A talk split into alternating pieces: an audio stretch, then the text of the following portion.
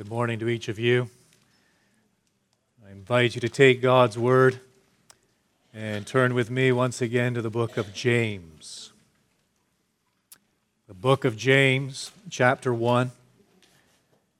And as you are turning there, as you are finding that portion of God's word, let me begin with a, with a profound question.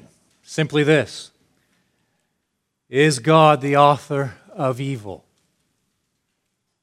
Is God the author, the origin, the source of evil? To answer that question properly, faithfully, uh, we need to begin by acknowledging that there are three kinds of evil.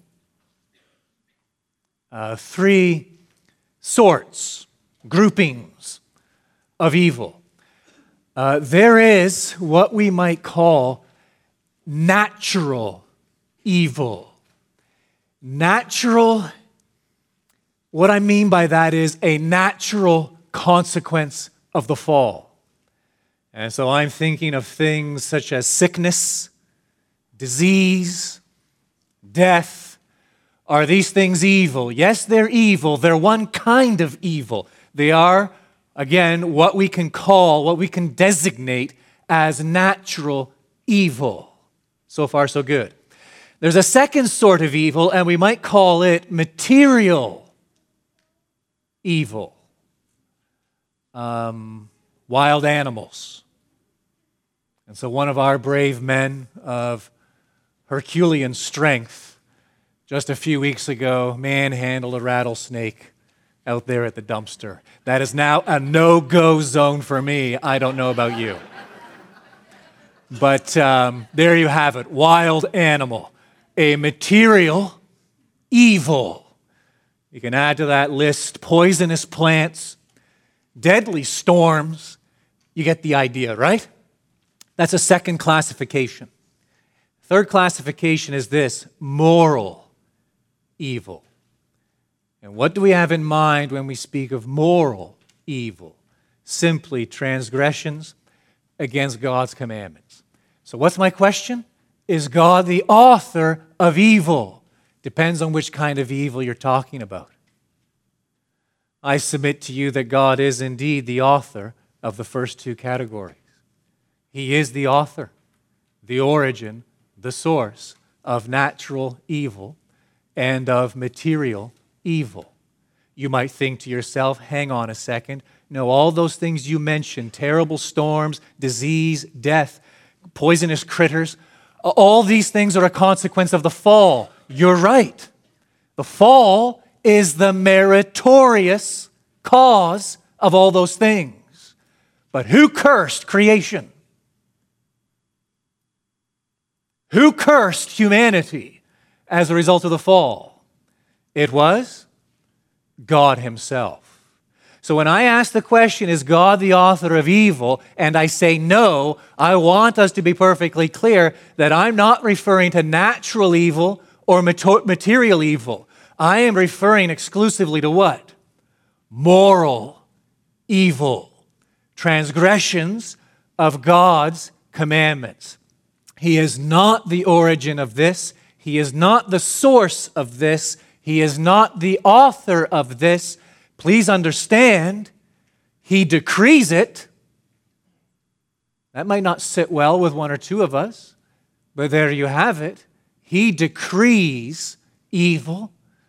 Uh, you can think no further than of what Luke writes in the book of Acts, chapter 2, verse 23.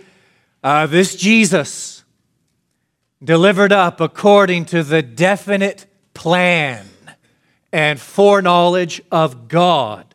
You crucified and killed by the hands of lawless men. And so, who killed the Lord Jesus? Lawless men. It was a transgression of God's revealed will. Therefore, it was, from man's vantage point, a moral evil and yet it happened according to the definite plan of God Himself. And so we affirm that He actually what? Decreed it.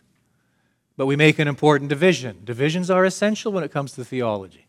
We differentiate between privative decrees and positive decrees. A positive decree of God is what? That which He actually performs in time. A privative decree of God is what? That which He willingly permits.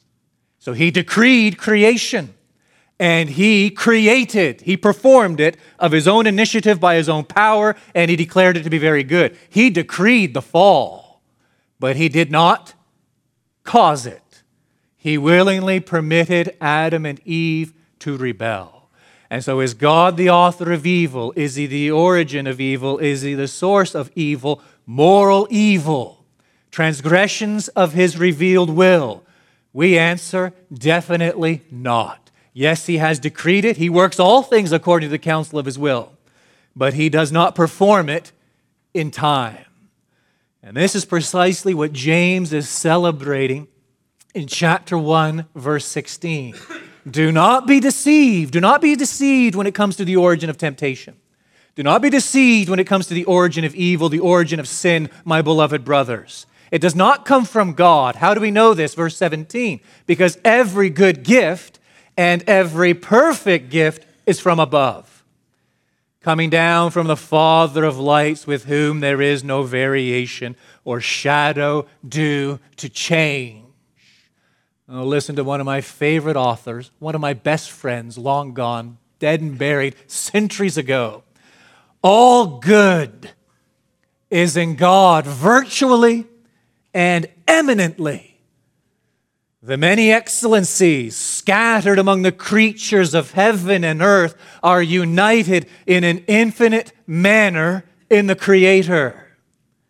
Since God is the cause of all the good in his creatures, then all this good must exist even more abundantly in him. In other words, that is to say, if there is good in the effect, then there must be a great deal of good in the cause. And so every experience, tangible experience of good in this life, forces us back to the first cause, God Himself. And we affirm, therefore, that He is essentially good. His being is good. We affirm that He is immutably good. He is the Father of lights, the Creator, sun, moon, and stars. They move around all in their orbit and they cause shadows. God is not like that. He is the Father of lights, with whom there is no variation or shadow due to change. And we affirm that He is beneficially good. Every good gift and every perfect gift is from above. Now, do you want an example of what kind of gifts James has in mind? What's he really thinking about here? He says every, and so it's quite a large category, isn't it? He's obviously got a lot of things in view, and we can put a lot of things in there. But he is going to focus our attention in one very specific direction. Verse 18, here you go. One example, one great example of the goodness of God, this good gift, this perfect gift that comes down, that descends from the Father of lights. 18th verse, of his own will. That is of God's own will he brought us forth by the word of truth that we should be a kind of first fruits of His creatures. So there you have the good gift. There you have the perfect gift that James has primarily in mind. It is God bringing us forth by the word of truth. It is, putting it in slightly different terms, it is God giving birth to us. Or putting it in slightly different terms, it is God's wondrous work of regeneration. It's the new birth. It is a good and perfect gift that comes down from the Father of lights, with whom there is no variation or shadow due to change. First order of business. What are we talking about when we refer to regeneration?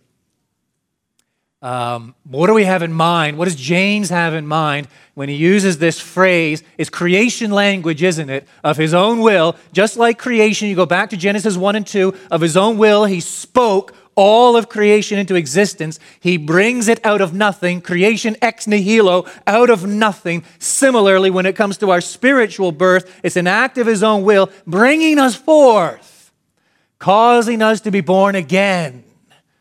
What exactly is that?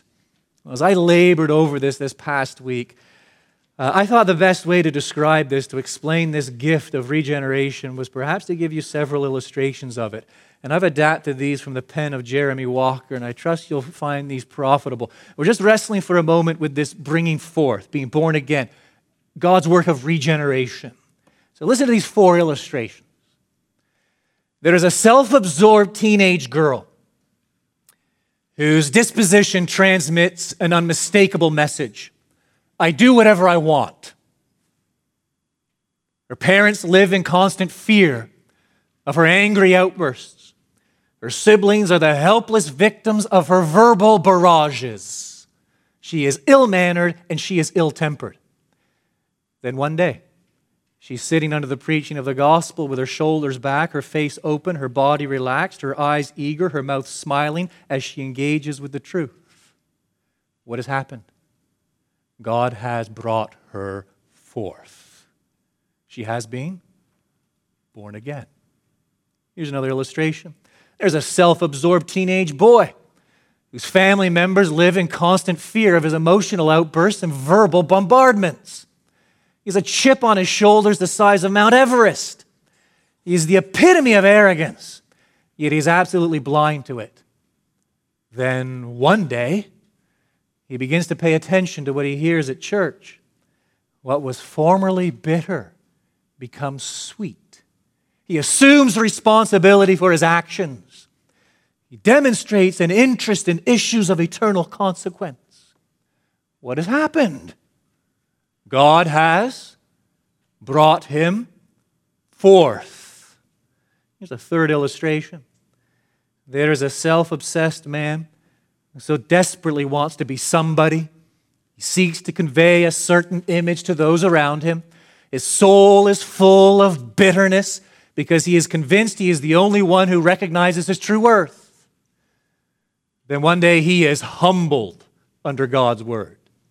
He slowly but surely becomes poor in spirit. He begins to dismantle all the vain trophies in his life because he no longer defines himself by these silly things. He stops pretending to be what he is not. What has happened? You're with me, right? God has brought him forth. There is a self absorbed woman, illustration number four, locked in the mere form of godliness.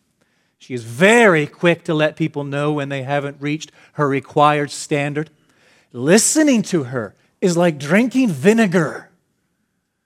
Then one day, she begins to feel her heart sins. She weeps over them. She is enraptured with the glory of God. She is found speaking with others about the beauty of Christ. She is filled with thankfulness. Her prayers become the stutters of a broken heart. What has happened? A miracle has happened. God has brought her forth. He has caused her to be born again. He has performed his miracle of regeneration. Are you getting the idea? Let me sum it up for you in just a few statements. Regeneration, being brought forth, means seeing something you did not see before. That's good. It means seeing something you did not see before. It means loving something you did not love before.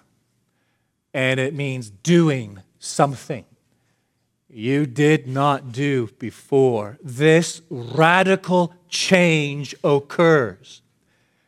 Because you have come to life. You've been born. God has brought you forth. And He causes you to love what you naturally hate and to hate what you naturally love. It is the gift of life. It is being born again. It is being begotten of the Spirit of God. It is being brought forth by the word of truth.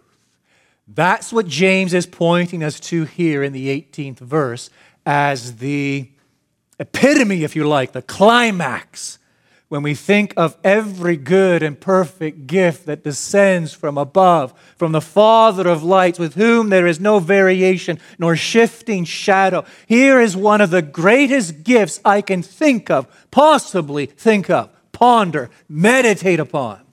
It is the gift of the new birth. We're going to unpack it in verse 18. There's actually quite a lot there. As you've discovered, I hope you discovered by now, James is a consummate theologian. I get very impatient when I hear it from some, well, Paul's the real theologian, and James just kind of, I don't know, he's a few ideas here. No, James is a theologian par excellence, and his verses are packed with truths. Astronomers tell us, I was thinking of this the other night as I was staring at the night sky. Astronomers tell us that when we look up and we peer into the heavens and we see all of these stars, in actual fact, when it comes to many of these stars, I don't know which ones, I'm absolutely clueless, but apparently many of these stars aren't actually single stars. They are clusters. Meaning what? We're only seeing one light, but if we could get closer, we would discover that they are actually a cluster of hundreds, if not thousands, of stars. But from our vantage point, oh, it's just one star, there's a star, there's a star. Well, this one might actually be just one single light, but the other might actually be thousands of different lights, different stars, just so closely grouped from our vantage point that all we're seeing is the one. James' verses are just like that. If we don't give them enough attention, attention, we can sort of skim over them. Okay, there's a star, that's kind of nice. And we don't realize, no, what we've actually got are clusters of stars as he packs so much into his statements and these verses. The 18th verse being a case in point of his own will, he brought us forth by the word of truth that we should be a kind of first fruits of his creatures. I want you to notice three marks, three aspects of what it means to be brought forth or what it means to be regenerated. Here's the first I want you to notice the cause of regeneration. It's pretty obvious, isn't it? First thing he says in that verse of his, the pronoun refers back to the one whom he was describing in verse 17, the Father of lights, of his own will, he brought us forth. Uh, it is, in a nutshell, simply put, the new birth is God's initiative. The reason for the new birth, the cause of the new birth, resides in the will of God. It must be that way. Why? Simply because the Bible makes it painfully clear by nature, from the moment of conception, what are we? We are dead in our trespasses and sins. And just as we played no role in our physical birth, we play no role in our spiritual birth. Just pause and think about that for a moment. Here you are. You were born. What role did you play in it? What did you contribute to it? What did you bring to it? Absolutely nothing. You were simply born physically. So, too, when it comes to our spiritual birth, we contribute nothing to it. We do not factor into it. It is not something we cause, it's not something that we participate in. It is an act of God's will. Keith Mathison describes it as follows He writes, My children, were born physically healthy. And for that, I thank God. But he adds, they, like every descendant of Adam, were spiritually stillborn. They were born spiritually dead, and they are not alone. You and I and every other person were born dead in sin. In our natural state, please listen closely to what he says here. In our natural state, our natural condition, we are not on our sick beds. We are in the grave. According to many, we're not spiritually dead, but simply sick. We're on our deathbeds, and Jesus offers us the cure. All we have to do is reach out and take it.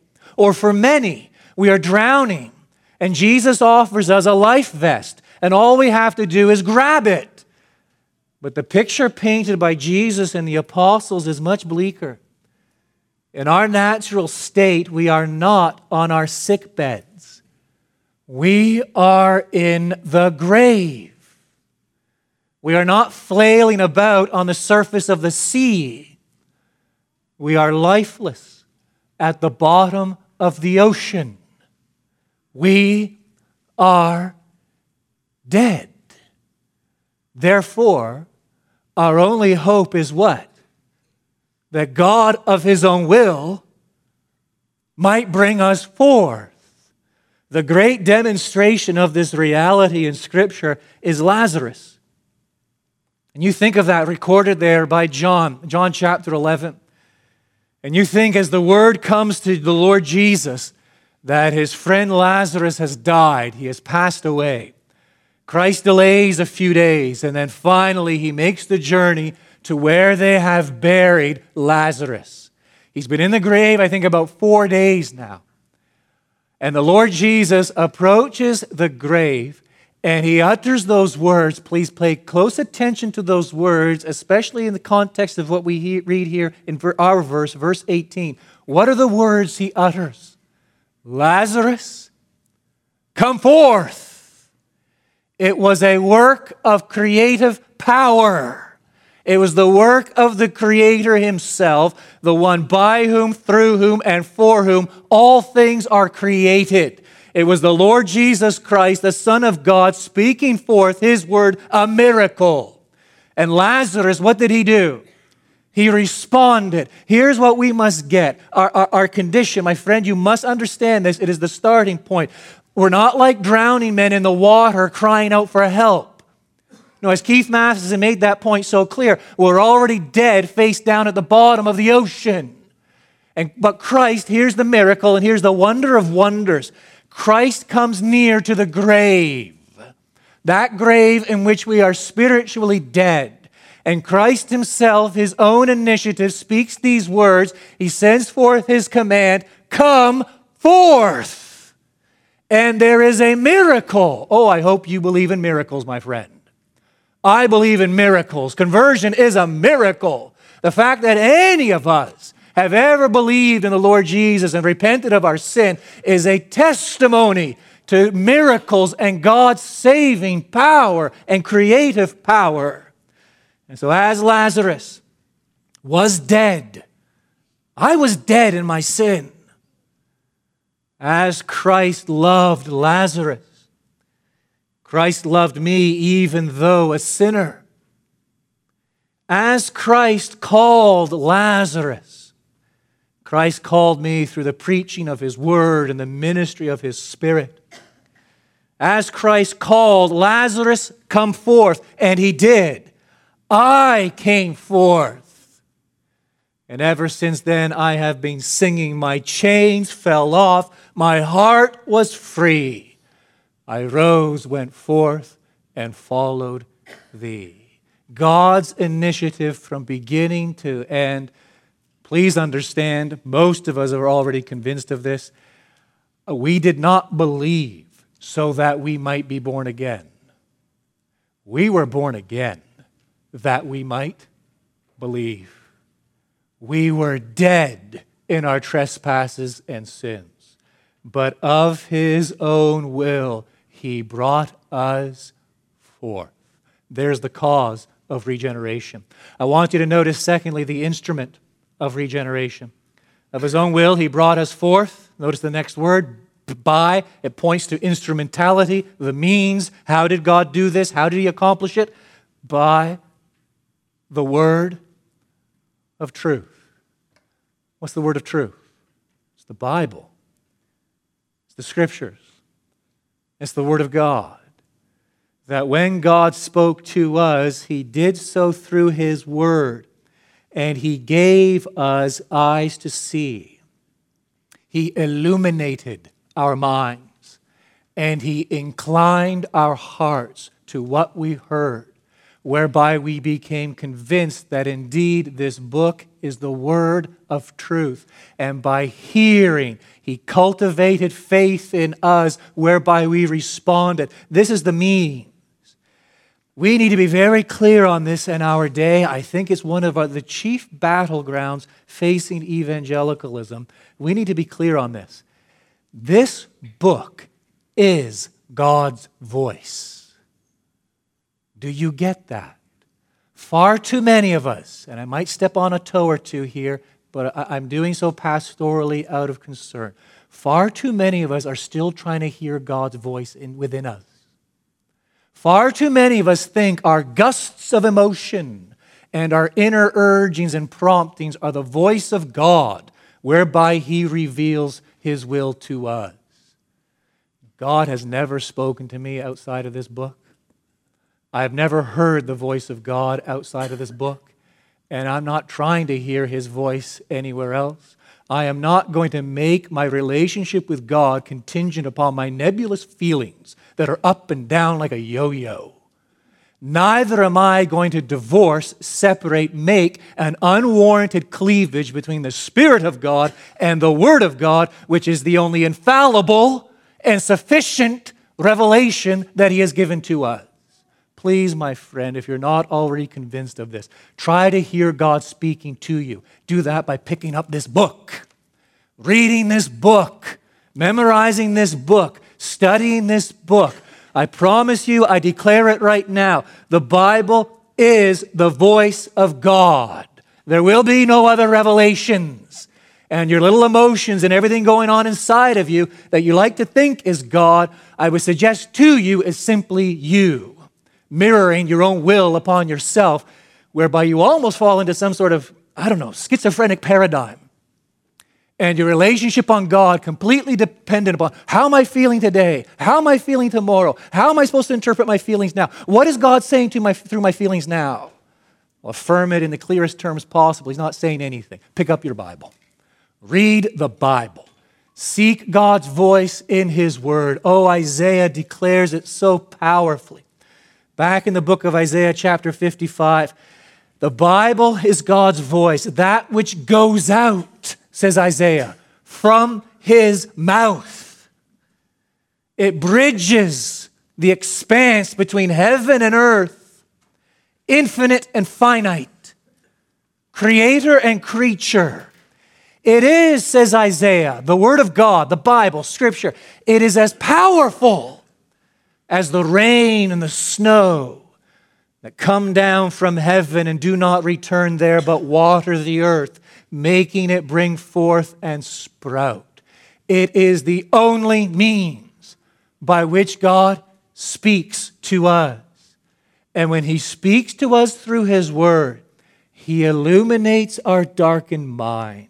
He inclines our hardened heart, enabling us to see that this book is indeed the word of truth. What it says about God is true. What it says about me is painfully true.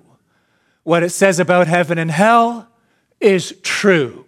What it says about the Lord Jesus Christ, his person and his work, from the cradle to the cross, and now at his Father's right hand on high, it is all true. What it says about God's will for me is true. And what it says about the good news of salvation, the gospel, that there is no other name given among men by which we must be saved other than the name of the Lord Jesus, it is true. And it's when the Spirit of God gives us these eyes to see, the blindness is removed. We're no longer like blind Bartimaeus, groping around in the dark, but we now see things for what they really are. And we now hear God's voice in the Scriptures. What do we know has happened? We know that of His own will He has brought us forth and he has done so by the word of truth. There is the instrument, the means of regeneration. Third point is this the purpose of regeneration. Look through it, work through it. Verse 18 of his own will, he brought us forth by the word of truth. That, it's a purpose clause grammatically, that, so that, in order that we should be a kind of first fruits of his creatures. We are part of a new creation.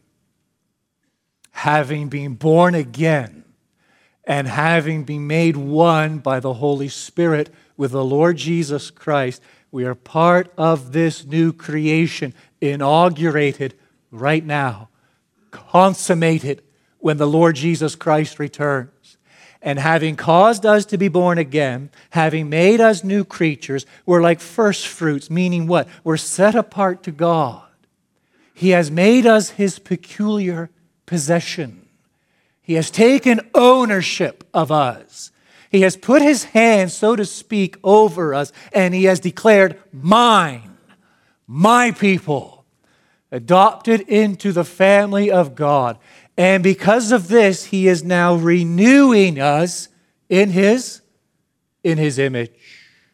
And he is renewing us in his image that as we who are the first fruits of his creatures might glorify him as he has designed us to do. You think, my mind just went to it. You think of that little book you're reading now on Wednesday nights. You go back to the preface. I think it's in the preface. It's somewhere in there. I don't even remember where it is. Somewhere in there. There's a story, it's back near the beginning, I know that much. There's a story a few years ago, it takes place in Spain, of an elderly woman who enters a little rural church village somewhere in Spain, Borja, I think was the town. And she enters into her village church and she notices on the wall a little fresco, a painting, Ecce Homo, right? This is the man, Christ on trial before Pilate. And in her opinion, her estimation, estimation is looking a little faded, it's looking a little ragged. That's too bad. She goes home and she gets her little paint set from her paint by numbers or whatever. She comes back to the church and she thinks she's going to correct the thing. Completely ruins it. I think it was a one newspaper reporter who went out to actually take a look at it said what we were left with was something resembling a bloated hedgehog. She had completely destroyed the painting. Uh, that's us, folks. We were created in the image of God. We were created to reflect, mirror visibly the invisible attributes of God holiness and righteousness primarily. As a consequence of Adam's fall, what happened? The image was marred. The mind was darkened, the heart was hardened, the will was enslaved, knowledge was replaced with ignorance, righteousness was replaced with unrighteousness, holiness was replaced with unholiness. But he causes us to be born again. He brings us forth this new creation. He does it on the basis of Christ's atoning work. He accomplishes it through the word of truth. We are now new creatures. Paul tells us in Colossians 3, he tells us in Ephesians 4, that image is now being renewed in us. The image consisting of what? Knowledge, usurping ignorance, righteousness taking the place of unrighteousness, holiness taking the place of unholiness. And all of this is that what we might be for the eternal glory of God. Oh, this is the purpose of regeneration. It is for this good God, this great God. Look again at the 17th verse. The Father of lights, with whom there is no variation or shadow due to change. It is by revealing his power and his wisdom and his grace in taking a people for himself, bringing them forth of his own will, causing them to be born again through the scriptures, that now they might constitute a new creation, a new creation that will exist for his eternal glory. Two verses as we conclude to make sure we're really getting this. Two verses. The first one I want to direct to the unbeliever. Here it is. given all that we've considered here in James, here's my verse for any unbelievers gathered here. It's out of John chapter 3, verse 3. Unless one is born again, he cannot enter the kingdom of God. There you have it. That is God's word. That is God's voice. Don't listen to what's going on inside you. God speaks to us just like other people speak to us from outside ourselves. That is God's voice to you right now. Unless you are born again, you cannot. It is an absolute impossibility. You cannot, you will never enter the kingdom of God. We build on it a little. Being zealous is not enough. Not enough. Being active, being busy. You might be engaged in feeding the poor. That's wonderful. You might be engaged in addressing some sort of uh, social inequality. Uh, you might be involved in educating the uneducated. You might be involved and serving in terms of ministering to, to the down and out and the destitute. I have no problem with that. I applaud that. It, it, it's good. It's great for society. It's for the betterment of the society and the country in which we live. But please understand this it does not change your spiritual condition in the sight of God. Unless you are born again, you cannot enter the kingdom of God. You, you might be thinking to yourself, well, is it, is it, you know, being nice good enough? Being nice is not good enough. I mean, there are people, aren't there? But butter wouldn't melt in their mouth. And relatively speaking, as far as human beings go, we would designate them as nice. But all it makes you is a nice sinner. All it makes you is a nice rebel. All it means is you're kind of nice as you're dead in your trespasses and sins. Unless you are born again, you cannot enter the kingdom of God. Just as being zealous isn't enough, being nice isn't enough, being religious isn't enough. There you are in your chair every Sunday. There you are engaged and committed to the church. There you are involved in any number of religious activities. Do not think for one moment that any of that changes your most fundamental, basic status in the sight of a God, which is someone who is dead in the grave, dead in your trespasses and sin. Unless you are born again, you cannot enter the kingdom of God. Let me add one more. Being moral isn't good enough. Maybe you have never played with the swine in the muck and the mire.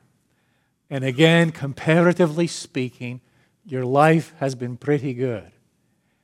You, are, you have been sorely misled if you think in some way, size, shape, form that endears you to God.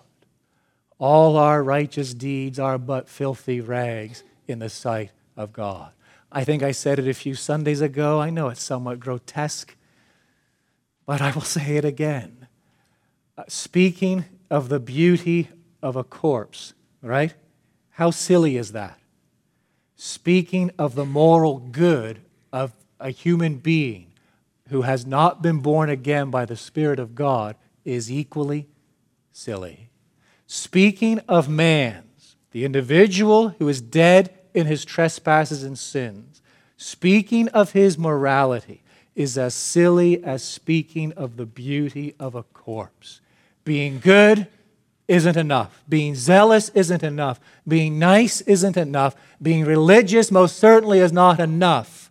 Here is the voice of God. Unless one is born again, he cannot see the kingdom of God. And a verse for believers John 1 12.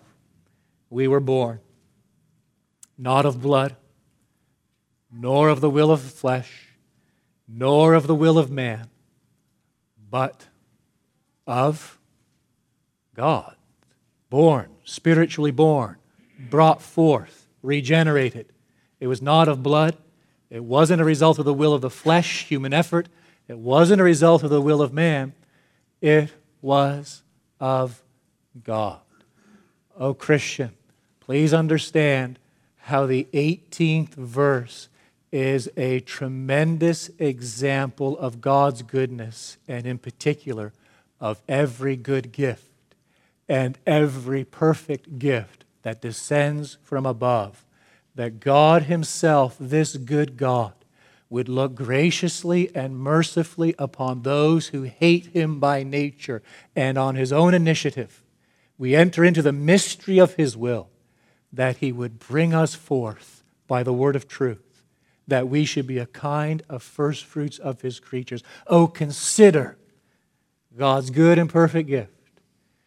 Christian, you were born dead in sin. Christ came to your grave. He commanded you to come forth. He gave you spiritual life. And you are now an adopted child of God.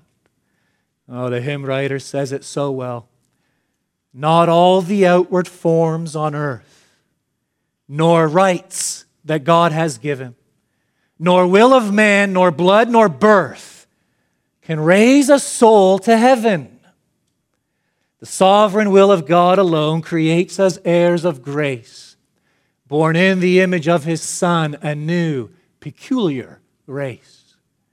The Spirit, like some heavenly wind, breathes on the sons of flesh creates anew the carnal mind, and forms the man afresh. Our quickened souls awake and rise from their long sleep of death. On heavenly things we fix our eyes, and praise employs our breath. Our Father, we do praise you this day as we consider this great gift of the new birth.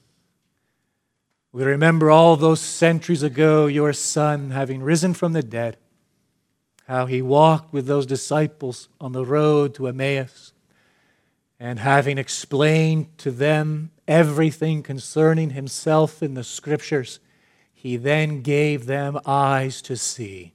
He gave them eyes to perceive. He gave them understanding that the word might indeed become the word of truth deeply implanted within. That is our prayer for any unbelievers gathered here in your presence this day, that you might be pleased, well pleased, to perform a miracle of grace, giving eyes to see, again, ears to hear, hearts to receive. And we ask it for the furtherance of your glorious kingdom. In Christ's name we pray. Amen.